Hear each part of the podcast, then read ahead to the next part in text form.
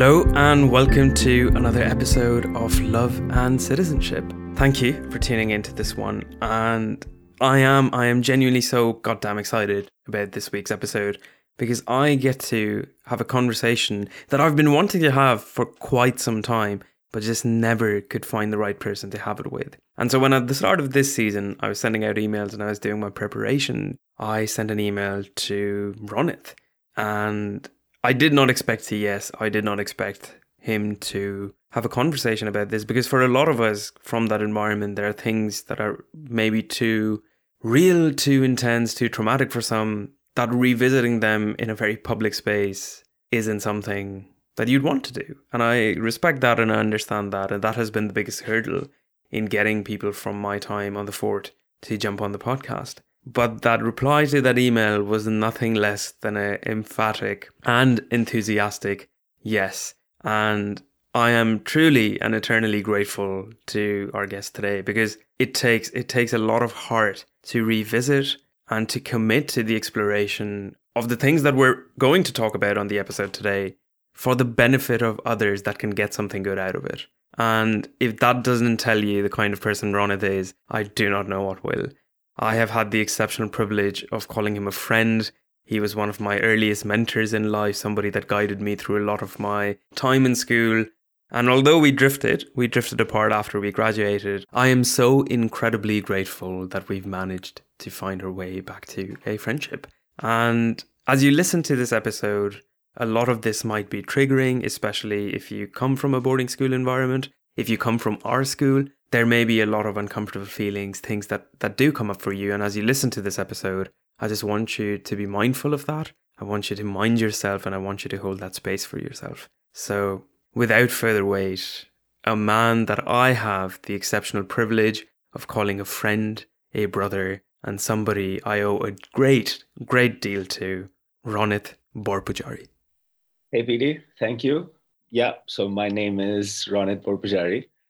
I am 27 years old now, and I work as a sports journalist based in Berlin. I am also a fellow boarding school mate for, with uh, PD here.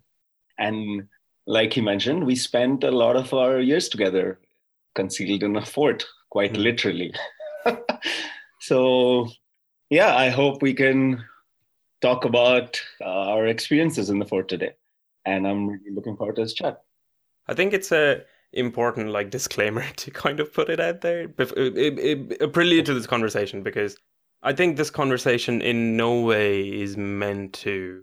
I mean, for lack of a better word, slander the school or shit on like the institution. I think both you and I have very positive memories and like do remember the place fondly. I think you know when you love somebody, yeah, you you don't you know, say you don't love them or, you know, you look at things that may not be right. You don't abandon loving them. It's just like, hey, I love and deeply care about you. And I just want to talk about these couple of things that are getting to me. Mm-hmm. And I think for us, it's been a collective couple of years of those things getting to us or like how they have gotten to us. And so I think this conversation is more so about the culture that we as students created on the fort and less yeah. about like any, you know, fault of the institution that is in there. Because like boarding schools are just like by a construct going to have those issues. Yeah, yeah. Fortunately or unfortunately, we and a lot of who we are, at least like in my personal experience, a lot of who I am, even today, I owe it to uh, the experiences that I had in the fort. Yeah. And not all of them were positive, which I hope we're going to talk about now yeah. because we need to talk about it. It's been more than a couple of years now. Mm-hmm. But a lot of the other experiences, yeah, made me who I am. So, in no way do I want to slander, like you said, for lack of a better better word, I don't yeah. want to slander that institution. Mm-hmm. But I think it's about time that we talk about some of the toxic things that we as students created in yeah. an environment that probably wasn't suited for you know 12 to 17 year olds absolutely and i also think if you are a fellow boarder but also more importantly if you're a fellow Scindian listening in which i hope you are this conversation may bring up some things in you. This may want you to, you know, the impulse reaction of like, hey, maybe, you know, these two shitheads are dissing on an institution I love or talking about these things. Two two things maybe to keep in mind. it comes from a place of love for the school and for the institution. Maybe, hopefully, for any current or past or future Scindian listening to this to maybe hear this and be like, hey, okay, there's somebody else reflecting or talking about these things. Uh, but hey, if this, you know, gets to you, if this triggers something in you, I would appreciate if you didn't send hate messages in my DMs. But if you did, you will only be met with positivity and then followed by a swift block. What he said. Ronit and I used to be on the debating team together. Ronit also used to live in the house right next to the one I was in. So Ronit was in Shivaji. I was oh, in yeah. Madhav. Yeah. He was a year senior to me by grade, but like I think in age we're very close to each other. You're 27 now. Yeah. I'm turning 27 this year. So it, it was a very interesting place to kind of grow up. But I know I certainly have my own experiences of what Fort was like. And I'm very curious what what was it like for you? I know that's a whole bag of things to talk about, but you know, how did you find settling in from like say so for anybody listening in, when you came into the school, if you were in grade six, seventh, or eighth, you were put into a junior school, which is like a pocket sanctuary before they let you out into the wild. That's exactly what. It, that's a beautiful way to describe it. Yeah. what was it like for you coming into junior school and then obviously a year later that transition to senior school walk us through obviously arriving to school what that was like but also that transition yeah um where do i start so okay this is this might be a little hard for people who have never experienced this to imagine you know a 12 a 12 year old leaving his family leaving his parents leaving whoever he's close to going to a place with you know a bunch of other 12 year olds 11 year olds confined in a house. Suddenly there was this burst of emotion. You know i still remember my first day. I can't forget my first day ever. I came in around 50 people around me 49 of them were crying all of them were crying i was there i was one of the lucky few who went through the system went through Scindia mm-hmm. before i did my brother my elder brother and he was still in 12th grade when i joined in 7th grade yeah.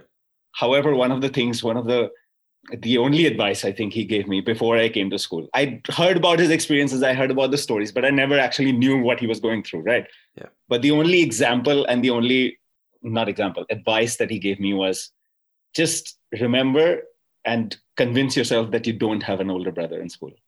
And, you know, when I tell the story to people here now, they're shocked. Sometimes they're shocked. They're like, "Oh, what? Did your brother abandon you? Like, what is that? What he was trying to do? Like, what, what do you mean you, you have to pretend that you don't have a brother?" But honestly, I realized it within my first month in school why that was the best advice he could have ever given me. Because that was one of the worst things to do, if you remember. You know, yeah. If you're there, you have an older brother. Somebody does something to you, says something to you, yeah. and you bring up your older brother. As soon as he's gone, you're done for. Yeah. Your life in school for the next six years, seven years is over. Yeah. Because that's what they're gonna, you know, bring up every single time you try to do anything, basically. Yeah. So I knew my brother was going through this shit, and there was this untold, unseen pressure on me, I guess, where I knew that okay, if he's gone through it, he's made it. Yeah. It's my job, it's my responsibility to make it as well. Yeah. So I was one of the, you know, when I said 49 of them were crying and one wasn't, yeah. I was that one person who wasn't crying. I was going to each and every one of them. When my parents left, my parents had just mm-hmm. left. I was super emotional as well. I was trying my best not to cry yeah. because I had, I was already thinking, no, no, no, dude, my brother went through this. It's all right. Yeah. I, I got this. I still cried at the end. Yeah. But in the beginning, I I started going around and I was mm-hmm. like, hey guys, it's okay, it's okay. Don't worry. We'll make this a fun time. Whatever, blah, blah, blah. Yeah. And the house mistress or the house matron, I don't remember who yeah. this was, uh, they saw that the only kid who wasn't crying was trying to console the other kids as well. Mm-hmm. And then instantly the second day, they appointed me as the house monitor. I oh, didn't God. even know what the fuck that was, dude. 12 year old coming in like, okay, your house, you're the house monitor, and you're in charge of 50 kids in the house. Oh man! I was like, what am I supposed to do? so, in a way, honestly, I have, I do have super fond memories of the school. Yeah. And I genuinely, genuinely believe when every single Founders Day, for context, for everyone who's listening in, every year we have this Founders Day, which we celebrate when the school was founded. And the CEO of the Board of Governors he used to come in and deliver this whole speech.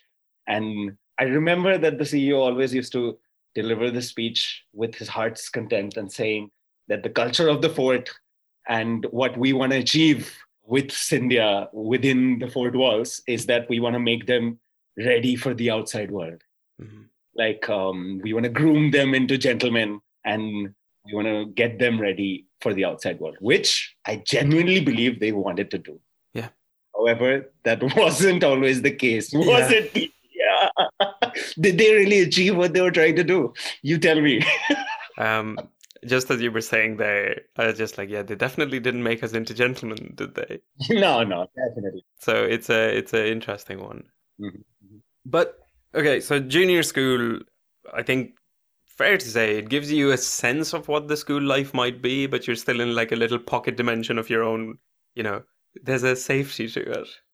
So, like you said, it was kind of a pocket dimension, a safe dimension. Mm-hmm. But I think within our first week, we were already made aware of what we were supposed to look forward to, or well, not look forward to. Because mm-hmm. um, we knew the authority were seniors. Yeah. Didn't matter if they were one year older, two years older. If they were older or in an older batch, yeah. actually, they, they were the authority. And what they say goes. And we learned this because I remember this was a tradition. I don't know if it's still uh, in school or not, mm-hmm. but basically a bunch of ninth graders, I think two or three ninth graders who were, you know, known for their own thing. There were rumors going around already in junior school. I don't know how these rumors spread so quickly, but yeah, they were already there. Yeah.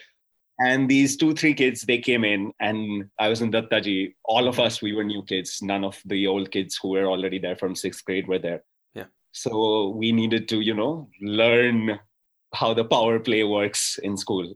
So these guys, they came in and they literally sat us down and they started telling us about how we're supposed to behave around seniors. Mm-hmm. How if they say something, just you know, keep your head down, yeah. keep your hands behind your back, and just follow what they do. Yeah. But basically, we had this whole um, training session, and the way they found out who was better suited for senior school life or not was their how do I put this? Their their badassery meter, you know, and, and, what qualifies at badass as being a badass is mm-hmm. if you could make up different innovative swear or curses. Yeah. If you had this whole, you know, I got this attitude. Yeah. And that's how they measured if you were a badass or not. And then came all the other things if you're good at sports mm-hmm. if you're good at this you're good at that but basically you had to be good at something yeah and you know as soon as your 12 year old kids one week goes by and you realize oh shit i need to survive here you know that was the whole thing yeah in the beginning there was this trial where you had to survive yeah and a lot of people didn't make make it through mm-hmm. if you remember within the first one or two months when you join school, yeah. that's the time when most kids leave. Yeah. I had so many batchmates, I don't even remember their names, and they left because yeah. they just couldn't go through that initial survival stage, mm. I guess. Which now that I think about it, is it's so fucked up. You don't put 12 year old kids in a situation like that. No. It's uh yeah, I had forgotten about that whole thing till you just brought it up there, which shows maybe how deep repressed a lot of this um, I'm very mindful when I use the word trauma because trauma is very subjective, and as I'm studying now, it is entirely dependent on like your experiences. But like I I I I know what you mean. I I distinctly remember feeling like shit. A month into it, I was acutely aware of how like I need to survive or be chewed by the system. Exactly. Yeah. And at that point, I'd already made like a few missteps. So the culture that I came from in terms of just like schooling before that was like the the typical teacher's pet attitude which, as you can imagine listening in, but I'm sure Ronit, you're well aware, that's like the worst thing to be on the fort. Because what was the word? Chulli? Chulli was the word, wasn't it? Lagu. There you go. and I that that was me to a letter uh, in my first couple of months on the fort because I thought that was the only way to exist in a school life. Little did I know teachers literally had no say on the matter. Uh, and it was all down to the student body, which took a while to acclimatize to, which I suppose is a very interesting segue into uh, life in the senior school. Because okay so you've you've had this demo now you've got like this brief glimpse of like hey when you transition onto the dark side this is what it's going to look like. It finally arrives you're back from the summer break you've been assigned your houses. What happens next? Oh man so um training session two happens next. And this was the real training session you know when oh, we were kids when we were in junior school. Yeah. they were super nice seniors who came in, they weren't like, you know, assholes trying to uh, scare the shit out of us. They were trying to give us a fair warning and they were super nice about it. Mm-hmm. Soon as we were in senior school, everything changed. Mm-hmm. Nobody was nice to you anymore. Yeah. We were, unless, you know, of course, there was that one, two exception every now and then. Mm-hmm. But overall, if you look at them as a batch, as a group, as a community, no, they were never nice to you ever. Mm-hmm. So um, transitioned into uh, senior school.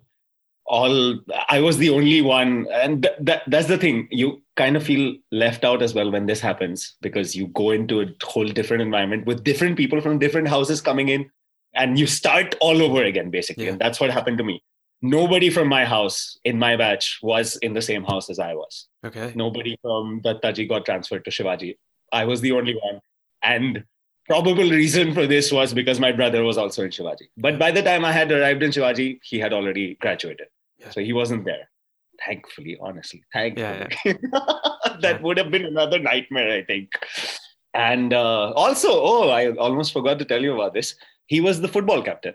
Oh, wow. Okay. Pressure is higher on it. Oh, pressure was incredibly high, dude. From my batchmates, from seniors, from juniors, even. Like, the pressure was already on me. They were like, oh, Borpujari ka bhai, which means yeah. his brother. You must be, you must be good at football. Like, obviously, right? It's in the Borpujari blood. It's in the Borpujari blood, of course. it was a given.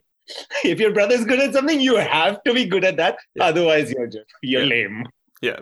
But uh, yeah, right in senior school, all different people from different houses. We started talking because, of course, like you said, junior school was a bubble. So mm-hmm. everybody still knew each other, even if we didn't live together, you know? Yeah. So I had uh, not friends, I wouldn't really call them friends, but they were acquaintances, and we were on our way to being friends already. Mm-hmm.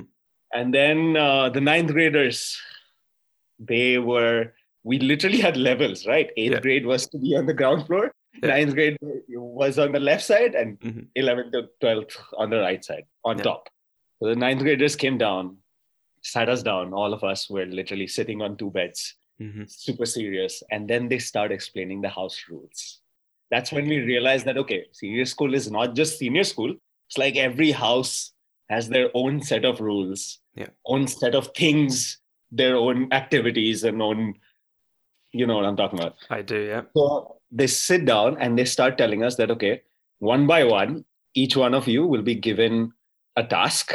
And also, we will determine based mm-hmm. on those tasks mm-hmm. how equipped you are to handle a certain section of how, how the house works. And when I say this, I mean like they'd put us in charge of food. Yeah. So you'd literally have to wake up at 3 a.m. in the middle of the night and make Maggie for a senior, for example, because you're in charge of cooking.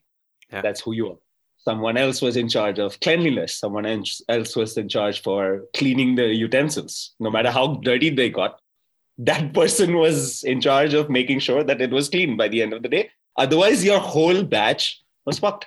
Yeah. So this concept was explained to us very early that no matter your differences you have to stick together as a batch because as soon as one of you makes a mistake one of you commits a crime in their eyes all of you are fucked basically. And they they instilled this in us you know the hard way. Yeah. They made us go oh shit now things are coming up. Oh man. Shit. Right so they made us go through some shit together as a batch because of one tiny mistake somebody did mm-hmm. which honestly now looking back at it would be trivial you know? It would be something we'd laugh our asses off like what the fuck? This is not even something to get mad about. Yeah but we were brutally subjected to violence for stupid shit. And that's how this whole concept of you know loyalty and sticking together as a batch got instilled in our heads. Right. I don't know how i went from point a to point b. I think we've arrived at a good point because i think the next question i had playing in my head there was just like if you had to describe the culture of the school, which is a very like it's a it's a mountain to contain in a few sentences. And I th- I do think obviously it helps to have that question out there because that'll be I think I want to leave it up to anybody listening to get a sense for yourself what that culture was. Mm-hmm. But what would you say the culture on the fort was? Yeah, I think I already at the end of the last answer, I already touched upon this a little bit, right? Mm-hmm. But okay, going back to to what I said earlier about how I generally do believe that the school at least thinks or tries to, you know, get us ready for the world. And honestly, in a sense, they do get us ready as soon as I graduated from the fort, for example. Mm-hmm. And I started living on my own in Delhi. Then I had a roommate, one of my Indian batchmates. Mm-hmm. And I suddenly realized everybody else in my college, everybody else around me who were not from the boarding culture, mm-hmm. were honestly not as independent as you think an 18 year old would be. Yeah.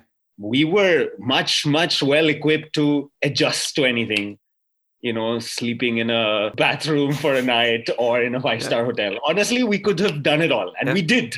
We did. A lot of things.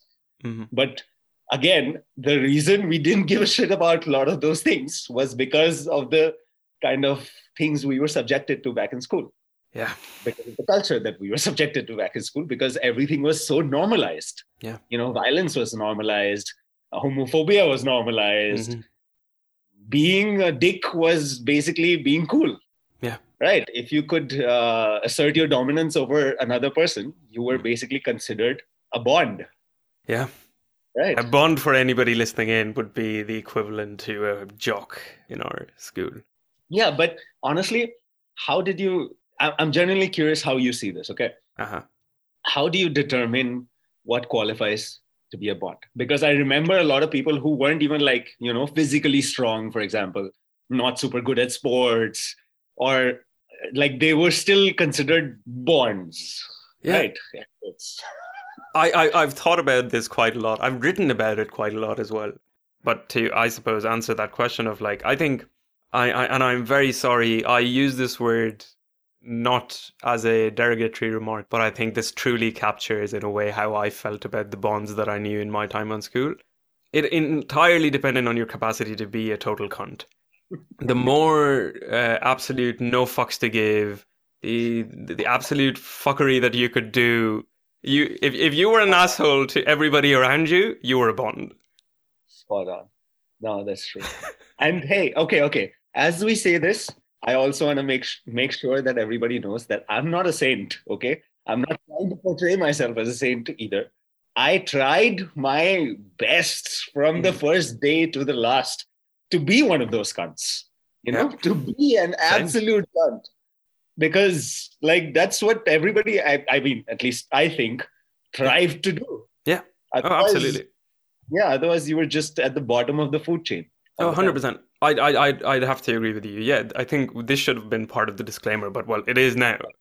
This isn't us absolving ourselves and of our sins and like maybe pushing ourselves as puritans. We weren't. I tried conforming to that so hard till my last day. In a very like weird way i think it was making up or like that whole quest of like trying to be the bond was making up for some inadequacy that wasn't there let's be honest if i look at it now but from that lens of like i was 13 when i came in right? So from that 13 year old all the way till i was 18 and i left Fort, there was this inadequacy within me that just wouldn't be filled. And so i was trying to do these things. I was addicted to juniors below me. I was addicted to the women that i dated in that time. Any shape, way, or form I could exert that bondness and get like some modicum of respect from my fellow peers on the fort, I did it, and so did the rest of us. Yeah, I did too, for sure. It's a it's a, it's a it's a it's a weird one. I think in in it's so it's so hard to capture that culture, but I hope for anybody listening in, this gives you a sense because I mean, violence and physical punishment was, I suppose, almost the easier element of it for me because the emotional abuse that followed in the process of that was like you I, I i don't know mate i'm curious what what this was for you but i think i have lived with and followed through with a lot of those things up until quite recently in my life and it's taken me a lot of therapy bills to be in a place where I feel safe as a person because for the longest time I didn't. So for me, uh, I think both of them are connected.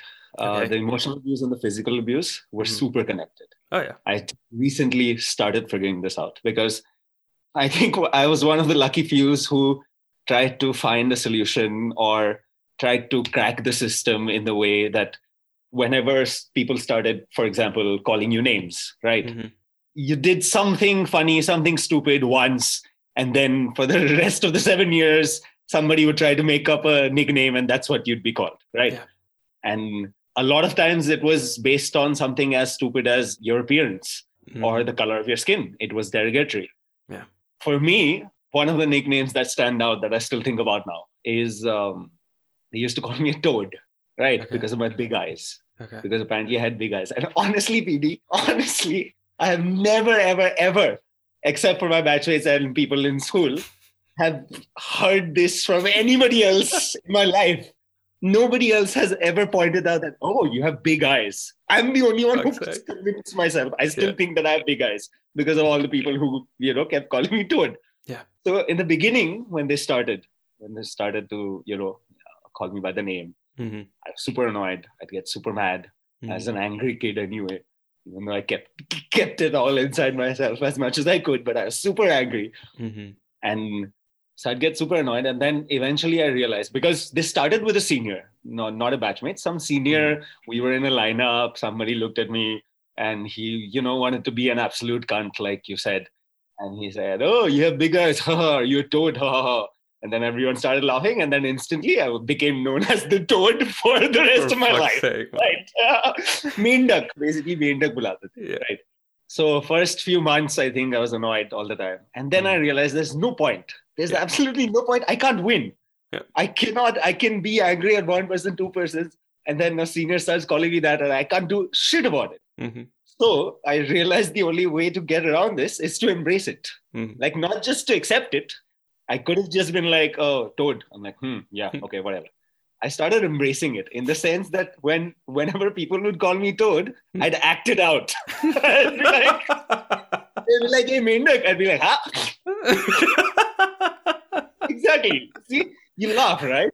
Yeah. They laugh too. They laughed. I laughed. Damn. We all had a good time. And then yeah. eventually people got bored of it. Yeah. And uh, that's when I realized, okay, this is the You've trick. cracked the code. Yeah, but I uh, maybe I'm making it sound easy. It's really not easy to do. No. Like I said, I'm one of the lucky ones. Imagine a person who went through this and just didn't have the mental space, the capacity, or just the will to do mm-hmm. this. Like, why would they want to do this? Why are we subjected to this in the first place? Yeah. Right. I I have a follow up question, mm-hmm. which I've been wondering for a very long time. Mm-hmm. And I, I, I think I have my answer for it, but I don't think it's sufficient. Mm-hmm.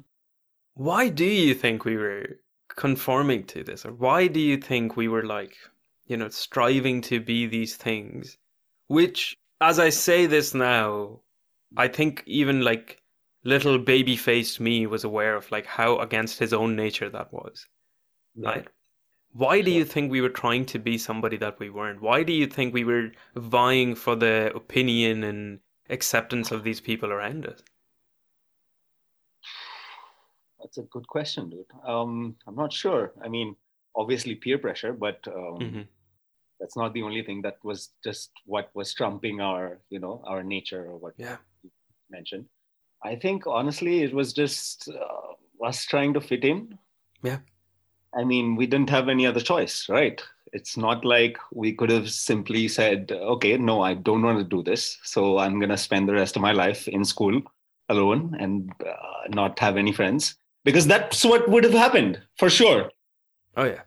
I know a lot of people who didn't, uh, I mean, they probably still tried to be an absolute cunt. Oh my God, I love this phrase now. But um, they just realized early on that they couldn't and they had a terrible time in school. Mm-hmm. Like, I know I went through some shit. I know I went through lots of shit that some people wouldn't be able to imagine, but I know I was still way better off than a lot of people that I knew back in school. Yeah. They had a way, way, way worse time than I did. And uh, like how is that fair how is just that question i think I, I am still figuring out i'm still trying to think why yeah. apart from you know us trying to fit in why would we just go against our own nature? And that's just you and me talking okay? This yeah. is just i'm talking about my own personal beliefs. I never ever ever believed in violence even mm-hmm. after being subjected to everything. I don't think i've ever laid a finger on a junior. I can you know say that with some assurance. Yeah I can't say the same with batchmates. That's oh, I I can't say that for myself. I yeah. remember distinctly this one time, uh, grade twelve. Is this is a tiny story, but apparently, uh, so three grade tens who I would have been very friendly with. They went down the fort to watch a movie, and roll call happened. They weren't around, but we kind of basically saved them. Like, hey, listen, yeah, no, uh, they they're going to do this thing for us they, they basically ran down the fort, never quite came back in the eight hours that they had. And then it's half 11, they still haven't been back. The assistant house director, she's quite furious now. She's like, Where are these kids gone? I know they're away. We're trying to call them, they're not answering. They arrive, we've saved their asses now. But like this, I have lost an entire day of studying, which I could have been studying for boards. I'm under a lot of stress that way. I'm under a lot of stress by virtue of being head prefect. There's a lot that's happening here right now and it's the one time that I can think of. Yeah. Yeah, just completely lost my cool and went ballistic on them. And I felt so shitty. Yeah. Or I couldn't look at myself in the mirror. And I gave myself like an hour, two hours. I just couldn't. And I went up to them and I was like, that wasn't right of me. And I am very sorry. But like, obviously, nobody would entertain that apology. And of course, they'd be like, yeah, that's okay. But like, I wouldn't entertain that apology for me.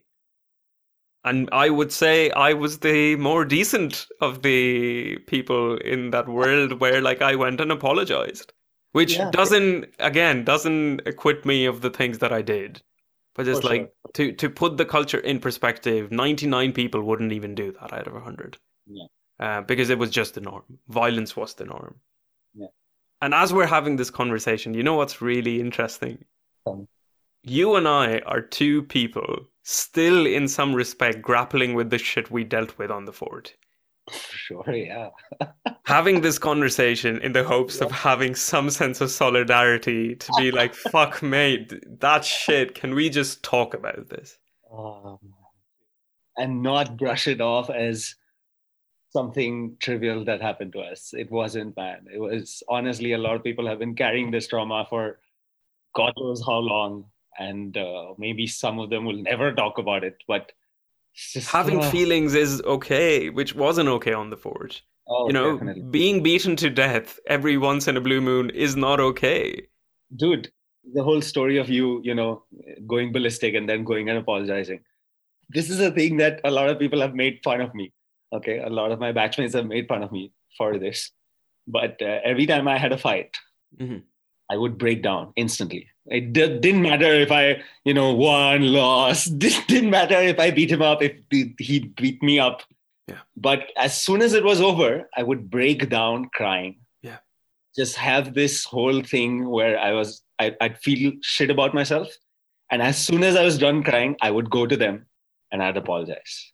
Like I'd be, I'd be so guilty. This is one story. Uh, I'm sure if one of my friends, Adhar, if, if he listens in, one of my still one of my closest friends. Yeah. But if I tell you tell you this story, I don't think a lot of people would be able to imagine how we're still so close. Yeah. So I did mention I was an angry kid, right? Mm-hmm. and I was trying to hold back everything all the freaking time. So um, there's this one time when two of my batchmates they were fooling around with chairs. Mm-hmm. And uh, if you remember our chairs, we had these metal rods at the end of yeah. it, like the you know what I'm talking about, right? Yeah. yeah. And uh, these guys were playing. I don't know why we were in freaking eleventh grade, man. I don't know why they were. basically, but basically they were uh, fooling around with these chairs, and I was sitting right in front of them where they were doing this, mm-hmm. and I kept telling them, I kept telling them, guys, stop doing this. Somebody will get hurt. Mm-hmm. Stop doing this, somebody will get hurt. I repeated myself like three, four times. And guess who got hurt, Feeding? You. Yes. Okay, one of the metal chairs hit my chin. Yeah. I got super mad. Like I was in pain, but that pain didn't really matter to me because anger just took over. There's this rage inside me. Mm-hmm. And then I lost all reason. I got up. The first thing I did, I picked up a chair. I pointed at one of my friends and he panicked, right? He saw me. He was like, he saw my eyes. He knew I was going to throw it. Yeah. So he panicked and he pointed at the other guy. He was like, not me, not me, not me, him, right? Mm-hmm. And I didn't think, I wasn't thinking at that time. Yeah. So I pointed at the other guy. I didn't even look at him and I threw the chair. But the chair hit him on his head. Mm-hmm. He started bleeding. I didn't even look at him. I turned away and I went to the infirmary directly, the sick mm-hmm. room as we used to call it, because I was then I realized that oh shit, like my my uh, chin really hurts and I'm in pain. Yeah. I went to the infirmary. I got uh, an emergency pain medication, like an injection, basically on my up my ass. Mm-hmm. And then I heard in the other room in the infirmary, yeah. the guy that I hit recently. Yeah. He was sitting there and he was getting stitches. Oh, fuck's sake. I heard from the nurse yeah. that, oh, yeah, you, you need stitches, blah, blah, blah. And I heard that as soon as I got up, I broke down. Mm-hmm. Like, I just, I couldn't help myself. I broke down. I went to him. I was on my knees. I was holding his hand and I was crying my eyes out. And I was telling him, dude, I'm so sorry. Please forgive me. Please forgive me. I don't know what happened. And he did. Like, it was great of him. He did instantly forgive me. He's like, it's fine, man. Yeah, you're stupid. You're, you shouldn't get that angry. And we're still like super good friends. We're like yeah. almost best friends. So yeah, those kind of things. And guess why I had all of that aggression, all of that um, anxiety inside me. Guess yeah. why? Yeah, any anybody listening in, take a guess, and you'll probably hit the mark. Yeah. based on the conversation so far, I do think though it's. I don't think I found the words till you said that story there. I think each one of us mm was carrying a rage within us. And some of us had the opportunity to take that out on the soccer field or the hockey matches or the sports things that we used to. Yeah. And or some like me would go on the fort wall and just scream their lungs out until there was not a breath left. Oh, but then there were some who took that out on other kids. Yeah. And there are some that are still carrying a lot of that rage within them. There that is unprocessed rage mm-hmm. that either hasn't been confronted, won't be confronted. There's it's it's there, and I I, I don't want to give anybody their reasons for. Uh, but I know I did. I wasn't aware of that rage, or maybe maybe listen, I was, but I wasn't conscious of it till I left Fort. Um, in an in a world, I would have an entire podcast where I invite somebody from the fort to talk about their experiences. But considering how long it has taken me to get somebody from the fort on this podcast, uh, I'm gonna give it a couple of years. sad, man. if you think about it, like all the things that we talked about just now, yeah. and how you said that it's about time we need to talk about it. Like people yeah. get that aggression, get whatever is inside you out. Like it's it's okay to have feelings. Yeah. Um, this is uh, this is an accurate example. Yeah. Right. You ask so many people, and so many people just what did they tell you? The responses ranged on the spectrum of you know i don't feel i have anything to talk about. I really enjoyed my time there so i don't think there's anything to talk about. Or the i don't feel comfortable talking about this uh, in front of other Sindhis which and, uh, that's okay. Like i'm not yeah, trying to demonize them or anything. absolutely. Uh, but but then there were also those of uh, and i apologize for being bilingual in this situation uh, there were there were people who are like benchut kya zarurat hai sab karne ki uh, which literally translates to fucker, why the heck do you think there's a need to have this conversation? So there, there's been a spectrum of that. So, but hey, if now after listening to this, I have enough people reaching out to me, we'll do it. But um, I feel we've carried that. I don't think I carry any significant amount of it with me now. Yeah, I I don't think so either. And honestly, that's just been my journey the last four or five years. Yeah. In my early 20s, I know for a fact I still had it. Oh, yeah. Getting it. Oh, 100%. I, I'm very curious. You've had like six years of this life on a fort, right? Yeah. What is it like now? You've left the fort. I know I had my own journey of unpacking a lot of the things that I was carrying with me. And I'm just curious what that experience has been like for you since leaving Fort? for me at least, the first one, two years of me leaving the fort was still kind of like not leaving the fort because I basically surrounded myself with uh, a lot of the same people I was hanging out with in school. Okay.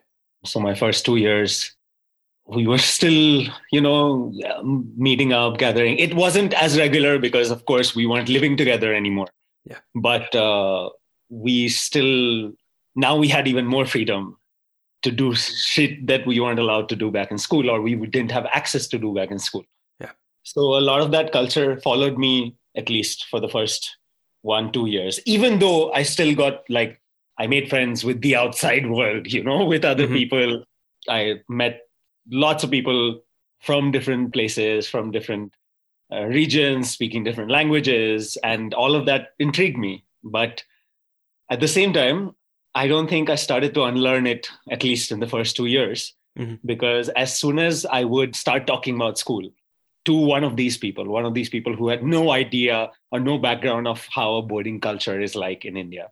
Yeah. But they do have an idea of how Indian culture was like, mm-hmm. of how men in India behave and yeah. what was normal for them and what was not normal for them, what it meant to be masculine, basically didn't matter which school you came from didn't matter what culture you came from if there were certain things that you did other people from other regions were also like yeah man that's badass and that's the kind of feedback that i got in the beginning you know yeah. maybe that wasn't the best again it wasn't best environment for me to surround myself with yeah. but uh, this is why it took me a little longer to unlearn the things that i was still well that i'm happy that i unlearned now Yeah.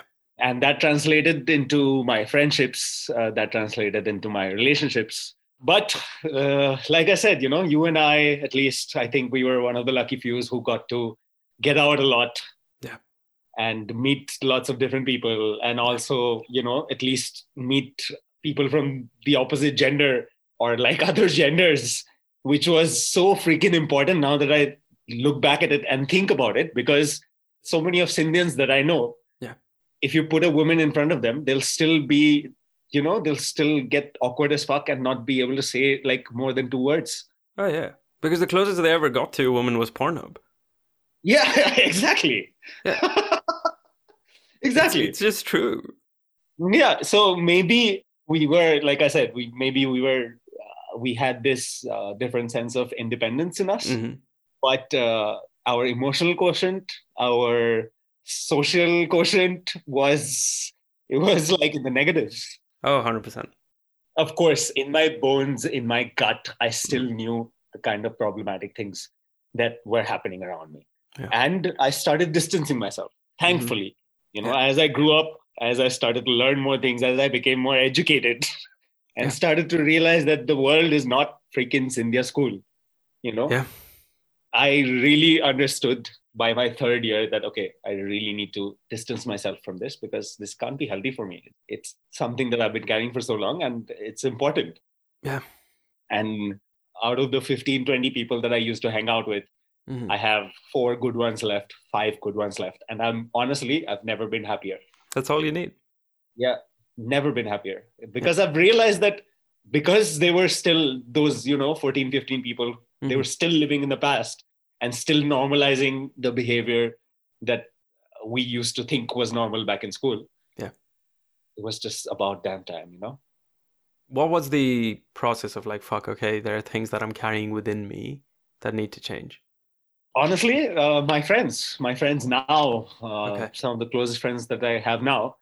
Um, imagine meeting a person from, you know, halfway across the world mm-hmm. who has absolutely no idea about boarding school culture, about our Indian culture. They have no idea what we're talking about, right? Mm-hmm. So the second I started explaining to them how it used to be like, you know, living in school, this is our discipline, this is what we used to do, blah, blah. And I was still talking in a way that made the whole situation sound like, you know, it was a badass thing to do. Yeah. And first, in the beginning, they started drawing parallels with Harry Potter because that was the only yeah. pop culture reference they could think of. You know, oh, right so you lived in a harry potter school basically yeah because you know houses and competition mm-hmm. yeah, debates told them all these stories told them all the happy stories all good till then right Mm-hmm. Soon as I got to the fucked up stories, which I didn't think at the time were fucked up, you know, I still thought was, oh, this is so funny. oh, this happened. Oh, you mm-hmm. know, this one time we played a hockey match and we won, but I missed a goal. So we, my entire batch got beaten up by hockey sticks. You know, literally, this is a real story, by the way, which I just said. The entire batch got beaten up by hockey freaking sticks. Why? Because I missed a goal. Or somebody like a striker, somebody missed a goal, but we won the game. Like, how is that fucking fair? Yeah. Or even normal.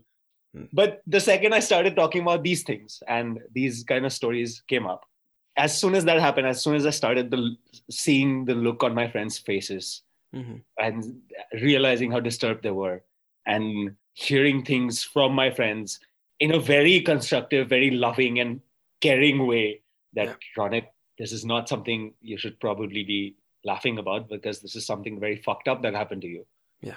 That's when I started realizing. That's when I started questioning everything. And I went back to all the fucked up things that happened to me. Yeah. I still remember there was this one time, dude, you won't believe for something as trivial, trivial as this, mm-hmm. I broke into the common room. Okay. Yeah. For anyone who's listening, the common room was a place where we had a TV and like some other fun activities to do for like a weekend or something. We'd get it, right? Yeah. And there's this big game. I don't remember. United Arsenal, United Chelsea and I really, really wanted to watch it. So I decided, you know what, I'm going to break into the common room. It can't be that difficult. And mm-hmm. honestly, it wasn't. Yeah. we had already decided a plan, me and two other kids from Madhav House, actually. Okay. All United fans, and we decided, okay, we're going to go watch the game. Mm-hmm. We broke in middle of the night, like 12.30 or something. And we had school the next morning, but uh, we were energetic kids. We didn't really care. We just wanted to watch the game. Yeah. And we watched the whole game. It was fun. They went back. I went back. We thought it was a successful night. The next day, suddenly my entire batch and the batch right senior to me, I think we were in eighth, I think, so ninth grade and eighth grade. Okay. We were called by the 12th graders, like full on lineup, and they were super angry as fuck. And this one asshole, again, not name names. Oh man, I think I still hate him.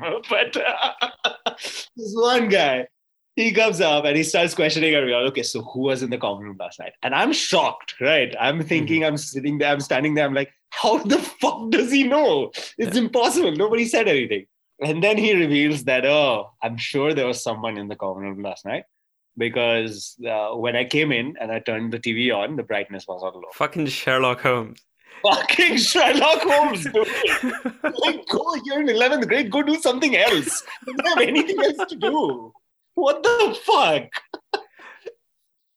so yeah, he said this, and then obviously my batchmates knew it was me. Yeah. But that whole sense of loyalty, and we're still standing there, and he's giving us threats. You know, he starts giving us threats. Okay, so if nobody's gonna come up, nobody's gonna say who did this, then basically entire ninth grade and eighth grade, you're gonna have to start doing rounds and you're fucked and like for the next two weeks, blah blah. He basically listed out a whole lot of brutal things that he was going to do to us mm-hmm. if one of us doesn't come up. Yeah. So obviously I had to. Yeah. So I stepped up and let everyone else go. And for the next three and a half hours, fuck, I'm not even gonna. I'm not. I don't think kids listening to this should know what happened to me. For the next three and a half hours, it was just I came out. I'm I'm lucky I came out without any broken bones. That's all I'm gonna say. Fuck. For this, you know, because I wanted to watch a fucking game. Fuck. I ah that it's it's hard for me to hear that.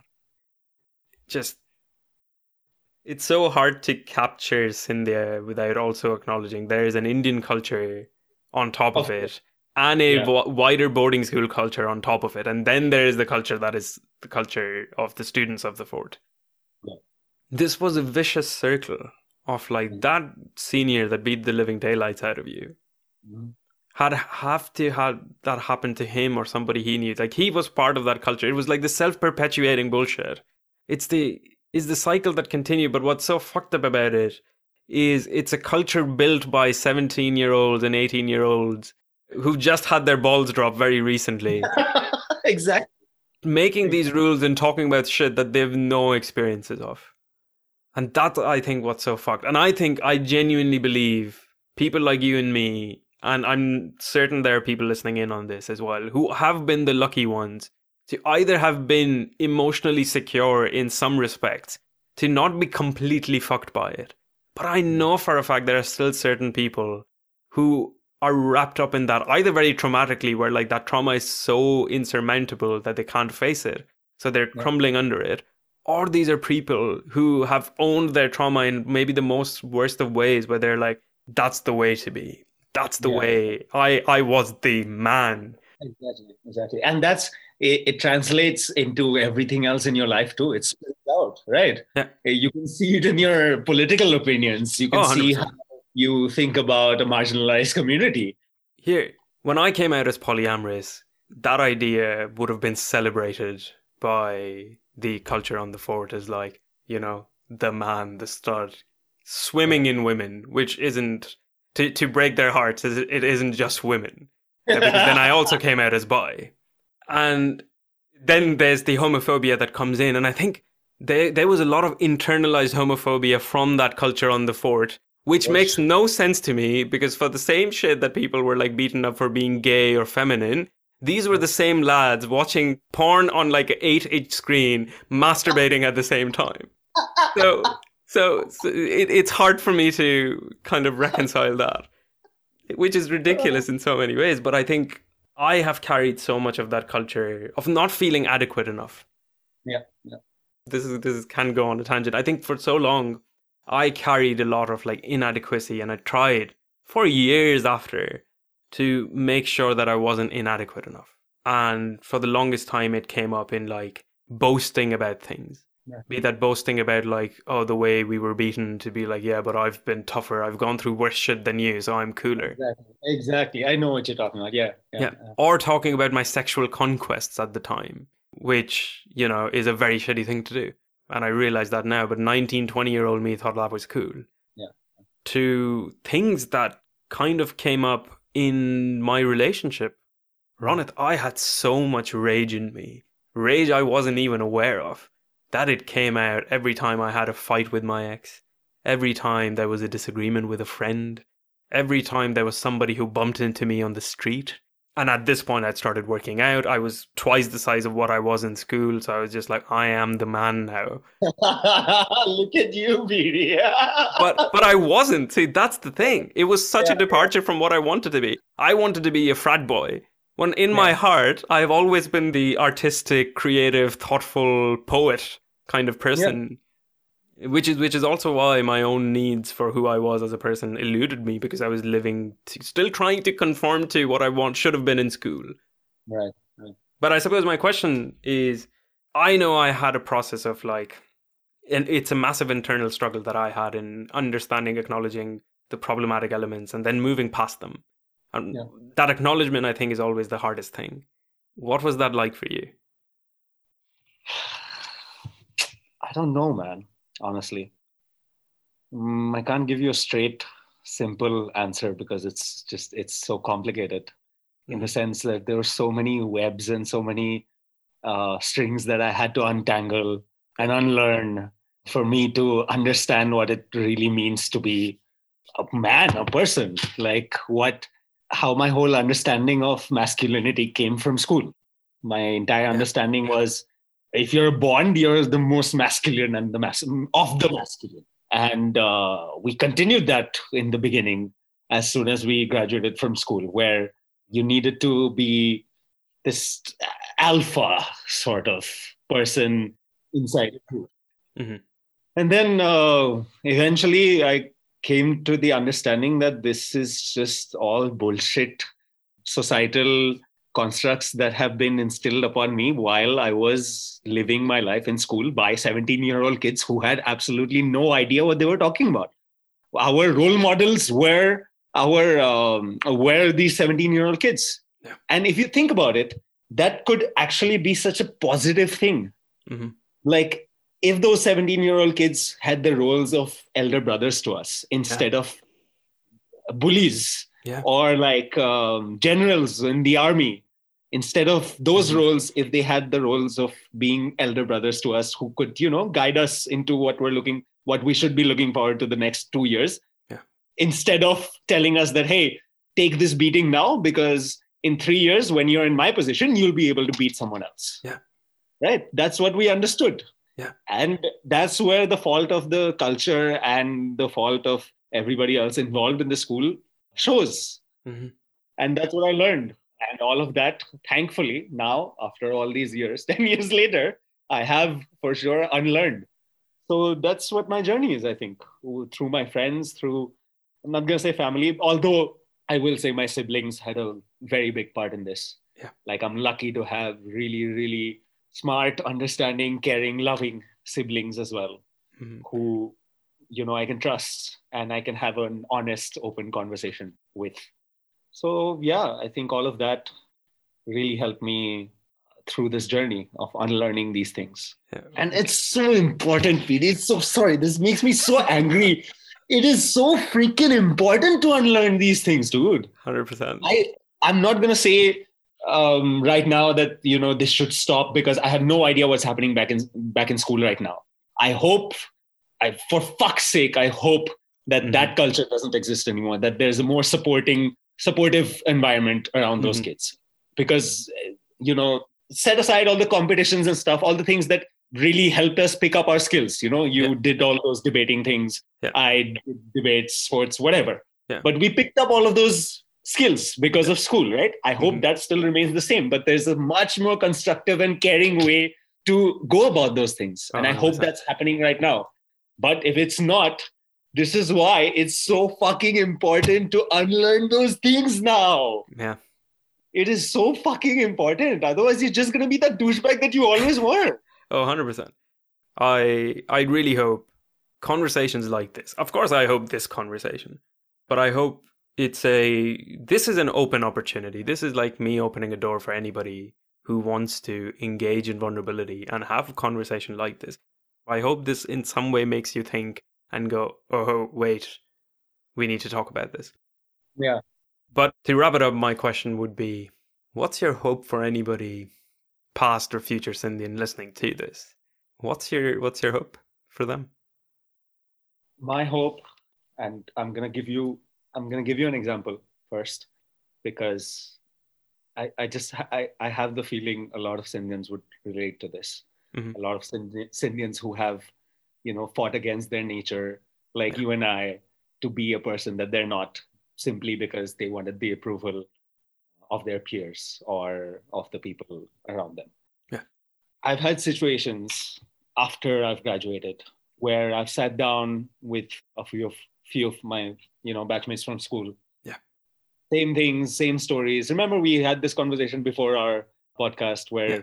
you said you're still talking about the same stories and all, whatever. Yeah. Sure, it's funny, everything's good. And then at some point you start talking about stories that were fucked up, you know, like you and I discussed yeah and you're still trying to normalize it and you're still trying to have a good laugh about it mm-hmm. and i've had situations where i'm sitting in a circle and i go absolutely silent and it makes me super uncomfortable mm-hmm. and i start telling myself and i start questioning myself why the fuck am i here yeah. why am i here if they're going to do the same things if they're going to talk about the same things and like be this inappropriate and be this derogatory why am i still sitting here i don't i really don't need to be i had that fear in my head that, oh shit, I'm going to lose friends, blah, blah. Fuck that. Honestly, fuck that. I had that fear and it made me super uncomfortable. So, my hope for any Scindians listening to this, past, present, or future, is that if you they're ever in a situation like this, doesn't have to be in a room full of Scindians or whatever. My hope is that they'll be able to talk about it. Yeah. That's it. It's as simple as that. My hope is that they don't sit around in, you know, self-loathing like I was questioning themselves why they were in that situation, why they put themselves in that situation in the first place. Because honestly, that's the worst thing to do when you start blaming yourself. I hope that those people could, you know, just stand up and leave. Yeah. Or just if they want to call them out, you call them out, you talk about it. If it makes them super uncomfortable, if they're not feeling up to it, I really hope they just, you know, stand up and leave. And yeah. they'll they wouldn't have to explain it to anyone.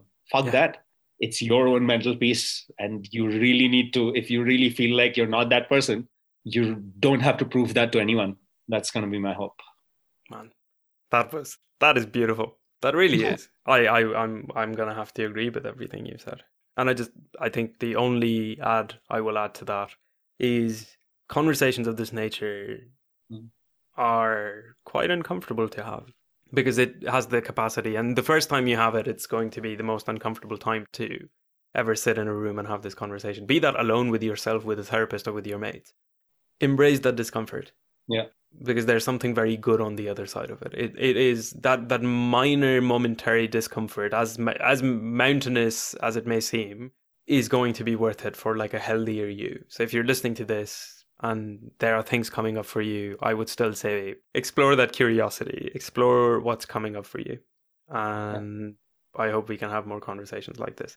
Uh, I'm going to send this episode to you ten years from now, and I'd be very curious to see what our conversation is like then but honestly, Ronit, I absolutely love you. I am so grateful that you decided to come oh, on man. and do this. Yeah. I, I really appreciate you. And uh, the love goes both way. ways. Sorry, I'm losing my speech now. Thank you for listening to this episode. We have another episode out next week on the Wednesday. And if you like what we do and the work that we're putting out, do consider joining our Patreon. Till then, this has been Love and Citizenship, and I will catch you in the next one.